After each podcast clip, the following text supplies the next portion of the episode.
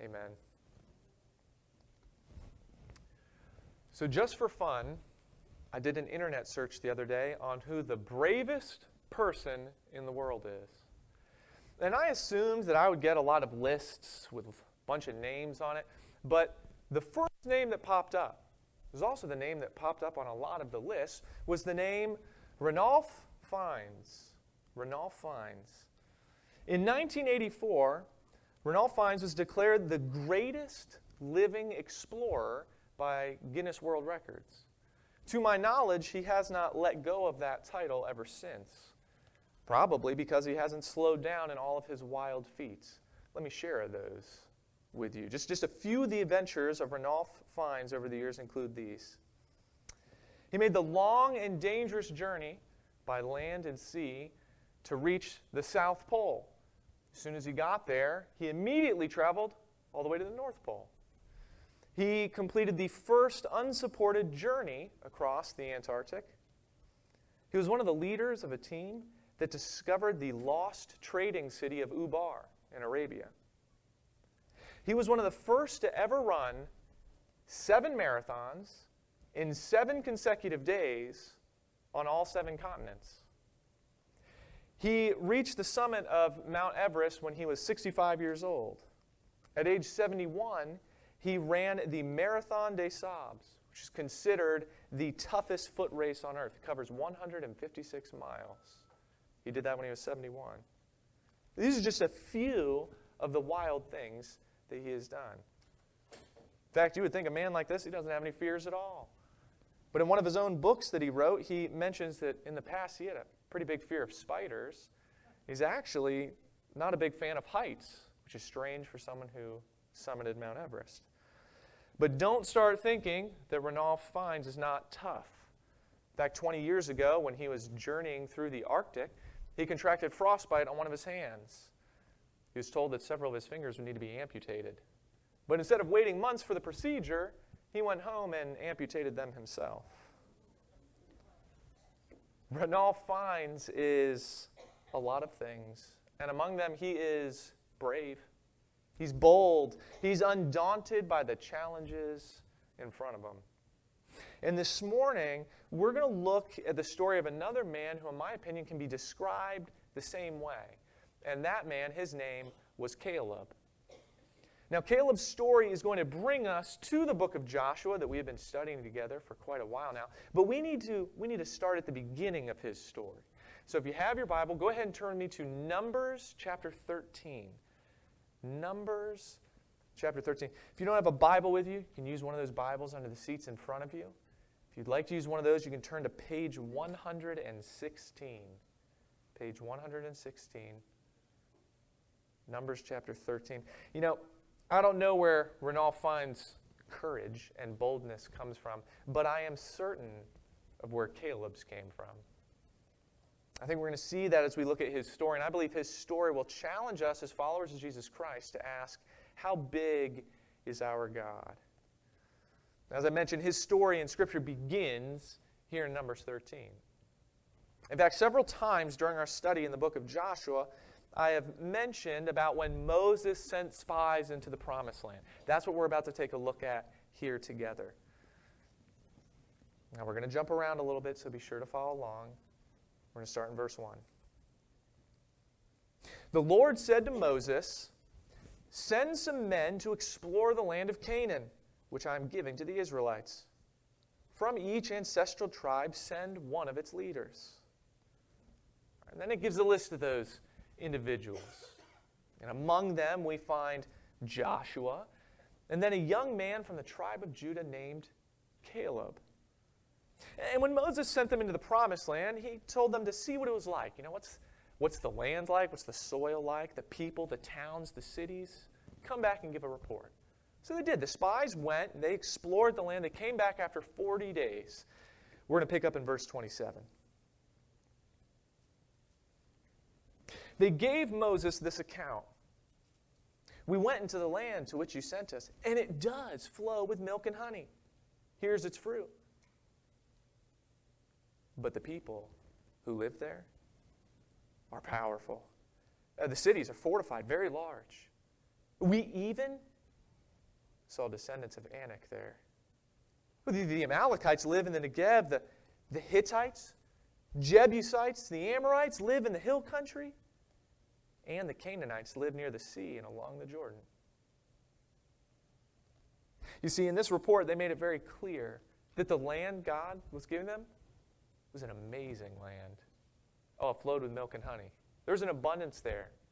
It was, it was a good land. There's good pasture there for their, their cattle. There was good. There was an abundance. But then the report takes this quick turn and they say, but, but there are enemies there. Oh, there, there are big cities, big people, big armies. That's when Caleb speaks up in verse 30. Then Caleb silenced the people before Moses and said, We should go up and take possession of the land, for we can certainly do it. But the men who had gone up with him said, We can't attack those people. They're stronger than we are. And they spread among the Israelites a bad report about the land they had explored. They said, The land we explored devours those living in it. All the people we saw there are of great size. We saw the Nephilim there. The descendants of Anak come from the Nephilim. We seem like grasshoppers in our own eyes, and we look the same to them. And you know what? It's true. It's true. Just as the land was filled with good things, it was filled with difficult things. Fortified cities, strong armies, the descendants of Anak, those were giants. These groups of Goliaths were in the land. And 10 of the spies looked at all this and they said, There's no way that we can win. Well, Caleb looked at the same things and said, There's no way we can lose. So, what, what made the difference? How could they look at the same things, but Caleb, Caleb had all this boldness about him? We know that the difference was his faith. Caleb, Caleb had a deep faith in who God is and what God can do. And that faith gave him courage. Not just courage to stand up against the enemies in the land, but courage to stand against his own countrymen when they were in the wrong. You see, a brave faith isn't afraid to stand alone when it means standing in God's will. That's when the tide started to turn after this in the Israelite camp. The majority of the people they listened, they listened to the 10 spies the whole camp of Israel starts complaining against their leaders, against Moses and against Aaron. And it tells us that they started talking about going back to Egypt, the place where they had been slaves for hundreds of years. They wanted to go back. That's when Moses, Aaron, Joshua, and Caleb, they fell down in front of the people. And in Numbers chapter 14, verse 7, they said to the entire Israelite assembly, the land we passed through and explored is exceedingly good. If the Lord's pleased with us, He will lead us into that land, a land flowing with milk and honey, and will give it to us. Only do not rebel against the Lord, and do not be afraid of the people of the land, because we will devour them. Their protection is gone, but the Lord is with us. Don't be afraid of them. But the whole assembly talked about stoning them. Then the glory of the Lord appeared at the tent of meeting to all the Israelites. These, these were brave men standing against an angry multitude. This bravery came from a faith that was willing to say, yeah, yeah, there are enemies in the land. Yeah, they're large, they're powerful, their armies are strong, but God is with us. We don't need to be afraid. They're going to devour us. We're going to devour them. But the people didn't see it that way. Uh, one pastor explained it perfectly. He said this He said, The majority, the majority of the people, they had great giants, but a little God. Caleb had a great God and little giants. That's why the majority of the Israelites they were living in fear instead of courage. That's why they were ready to back down instead of bravely moving forward. A faith that's brave, that fearlessly moves where God's lead, is a faith that recognizes the greatness of God. So, believer, how big is your God? How big is your God? But this is a question. Do you serve the God who created the universe out of nothing? Do you serve the God who in power flooded the whole earth? Who confused the languages at the Tower of Babel? Who parted the Red Sea for his people? Who sent his Son, Jesus Christ, to this earth to free us from the bondage of sin and hell? Do you follow and serve the God who holds his people in his hands so that we are eternally secure? Is that the God that you serve? Because that's a big God. So, why is it that so many of us fail to live like that's who we serve? The Israelites served the same God as Caleb. But they saw their problem as impossible. They saw their enemies as unconquerable. Now, we know, we know that they're wrong. We look and we say, those Israelites, they were so wrong. But how often in our lives do we come to our own spiritual struggles, our difficulties, our pains, and our sorrows, and we give up? We say these things are impossible. We live in discouragement and defeat instead of turning to the God of all creation. God's bigger than all those things that we face, just like He was bigger than the giants in the land. And you know what? Caleb knew that. Caleb knew that. So he moved forward in this brave and this bold faith. But if you're like me, the question you might be wondering is, you know, how can we have a faith like that? So now let's turn together to Joshua chapter 14. Joshua chapter 14, we'll pick back up where we left off last week. If you're following along with one of those Bibles from here in the sanctuary, you can turn to page 180. Page 180, we're in Joshua 14. As the chapter opens, it begins to focus on the division of the promised land to the tribes, starting with the tribe of Judah. But first, one man from that tribe came forward. Pick up in verse 6. It says, Now the people of Judah approached Joshua at Gilgal. And Caleb, son of Jephunneh, the Kenizzite, said to him, You know what the Lord said to Moses, the man of God, at Kadesh Barnea about you and me.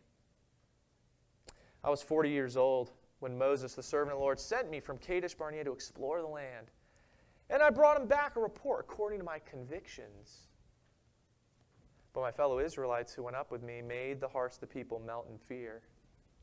I, however, followed the Lord my God wholeheartedly.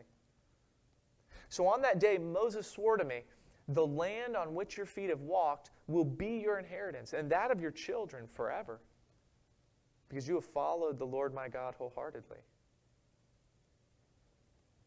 Now then, just as the Lord promised, He's kept me alive for 45 years since the time He said this to Moses, while Israel moved about in the wilderness. So here I am today, 85 years old.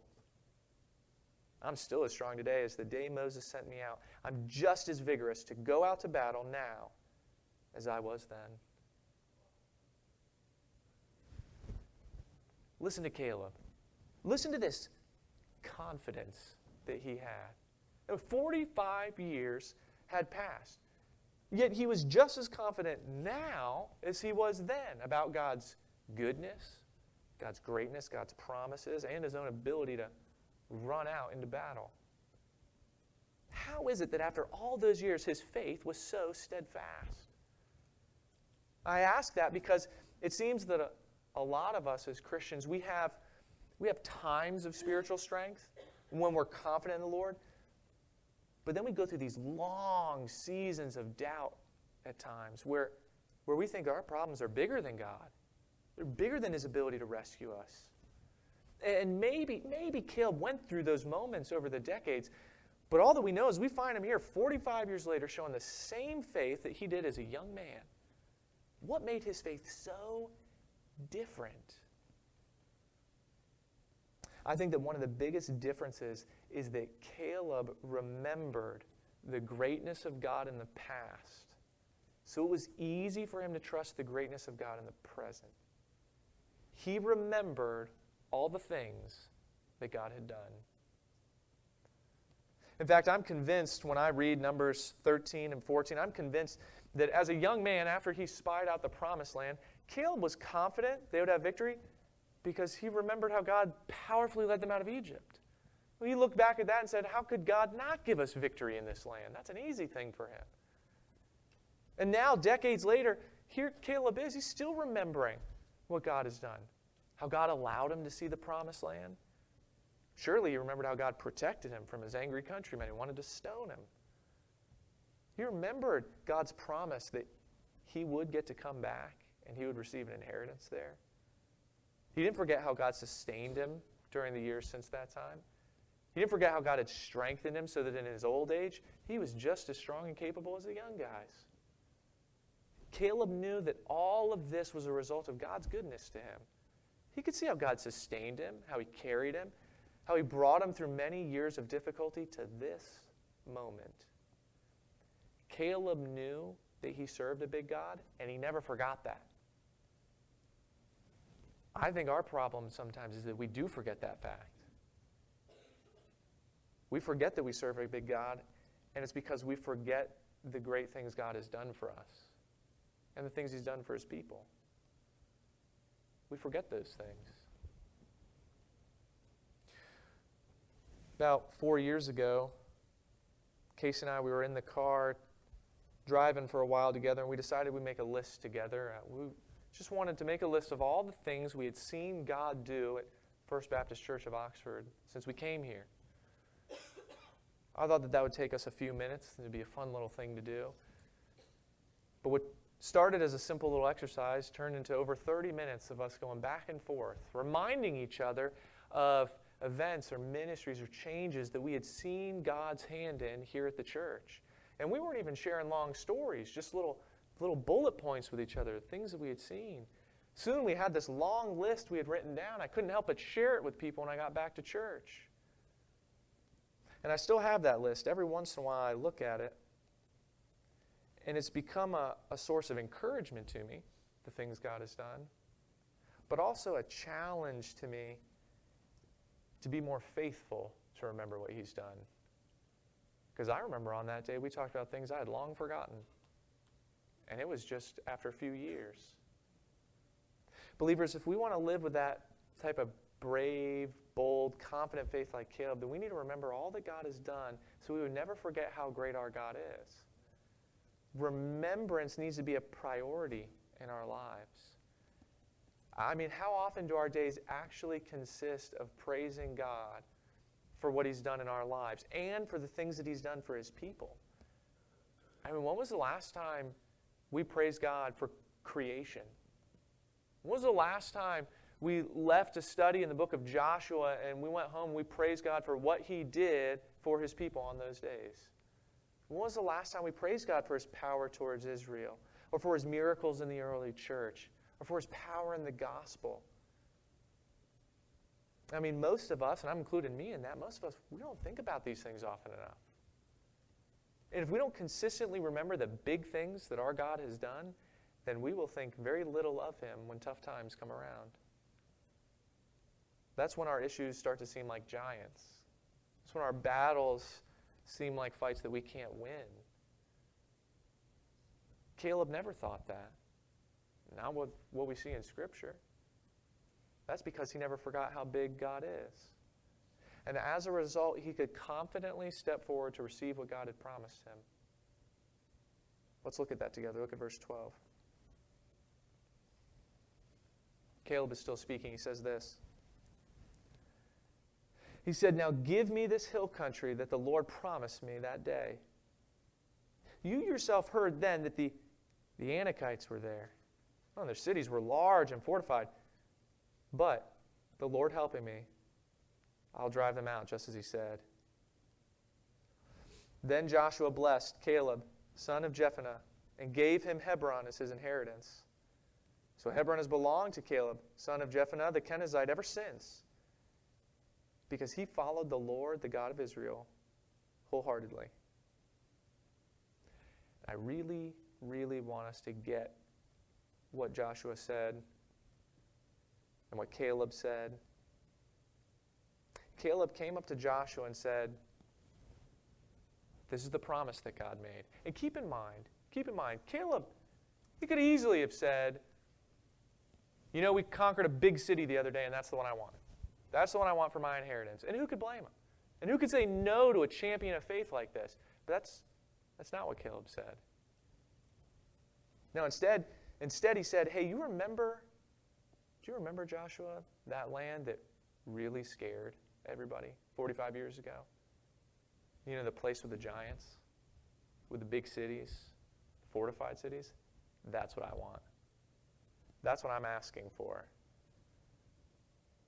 And let's understand, Caleb, Caleb knew. Caleb knew it was a God thing that he was this strong at 85 years old, the same way that he knew it was going to take a God thing to overthrow the Anakites who were in Hebron. He knew that.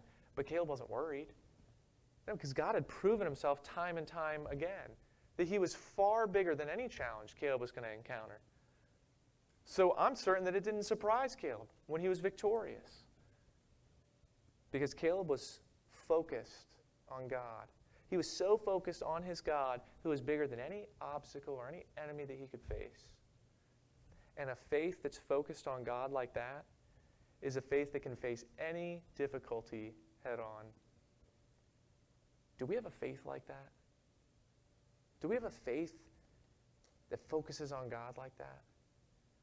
We serve the same God as Caleb, which means that when we face obstacles, difficulties, spiritual struggles, temptations, long trials, when we're tempted to give up or get upset or give in, instead we can remember the great things that God has done and put our focus back on Him. We can fix our eyes on Jesus Christ. And when we do that, we won't forget how big our God is. We won't forget how capable He is to see us through our situations, and we will not grow weary and lose heart. Because you see, it's easy to grow weary in this life, believers. As we journey through life and all these temptations and trials and tribulations come around, yet we can walk by faith that's bold, that's confident in the Lord. We can walk by faith like that in a world that is filled with sin and brokenness. And to do that, we need to make it our practice to remember the great things that God has done and to daily fix our eyes on Him. When we do that, we won't waver when tough times come. And tough times will come. But we'll know that we can trust the Lord. Caleb recognized how great his God is, and that led him all the way to the promised land. And as we recognize how great our God is, that will lead us all the way through this life. So we look forward to our heavenly home, believers. So, Christians, how big is your God? Don't get me wrong, the answer is actually in Scripture, but how big is your God? How big do you believe He really is? The answer to that's going to be seen in how you live, how you're living right now, how you're approaching your situations. The truth is this we will not be overwhelmed by our struggles in life when we recognize and focus on the greatness of our God. We're not going to be overwhelmed by our great struggle. And there will be great struggles in life. There will be. Jesus told us that there would be. But we're not going to be overwhelmed by our great struggles when we focus on the greatness of our God. Listen to what God said about Caleb. Back on that day in Numbers chapter 14, God said this. He said, My servant Caleb has a different spirit and follows me wholeheartedly. Don't you want God to say that about you too, believer? I pray that the same would be said of us as we close. I would encourage all of us here during this final time of invitation, this final song, that we would praise God us. And maybe some of us here, we need to ask Him to show us just how much greater He is than the situations we're facing right now. Because maybe we've lost sight of that. So, however it is that you need to respond, believer, I'm going to encourage you to respond during this final time. And if you're here and Jesus Christ is not your Savior, please know that we don't follow Jesus Christ for an easy life. We follow Jesus Christ because He's the only one who can give us eternal life. We follow him because he is the only one great enough to forgive us of all our sins. He's the only one big enough to save us from sin and hell. And please understand that right now, Jesus Christ wants to save you from an eternity separated from him in hell. You see, the Bible says all of our sins, all those bad things we do, are separating us from God. The just punishment for sin is hell. And we can't make up for sin on our own. So Jesus Christ came and died on the cross to take our place, our penalty, our punishment for sin. After he died, Jesus was buried, and three days later, powerfully rose from the dead, proving he is who he said he is. He's the Savior, he's the Son of God. He's the only one great enough to forgive us. The only one who can save our soul and give us the eternal life we need. And if you have never given your life to him, please know the Bible says that whoever will call on the name of the Lord will be saved. And you can do that before you leave today. Let's pray.